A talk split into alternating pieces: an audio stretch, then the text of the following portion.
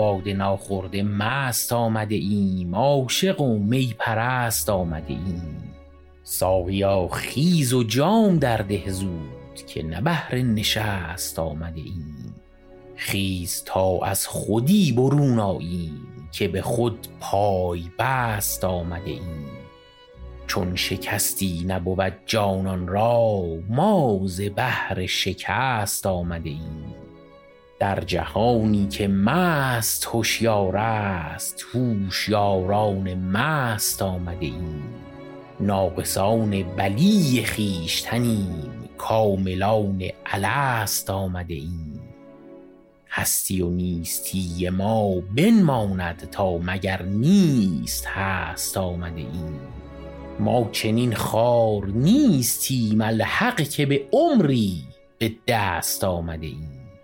همچو عطار در محیط وجود به عنایت به شست آمده ایم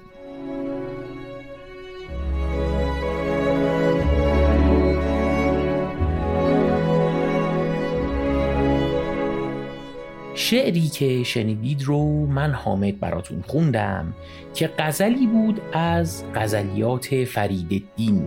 ابو حامد ملقب به عطار نیشابوری عارف و شاعر قرن شش و اوایل قرن هفت هجری.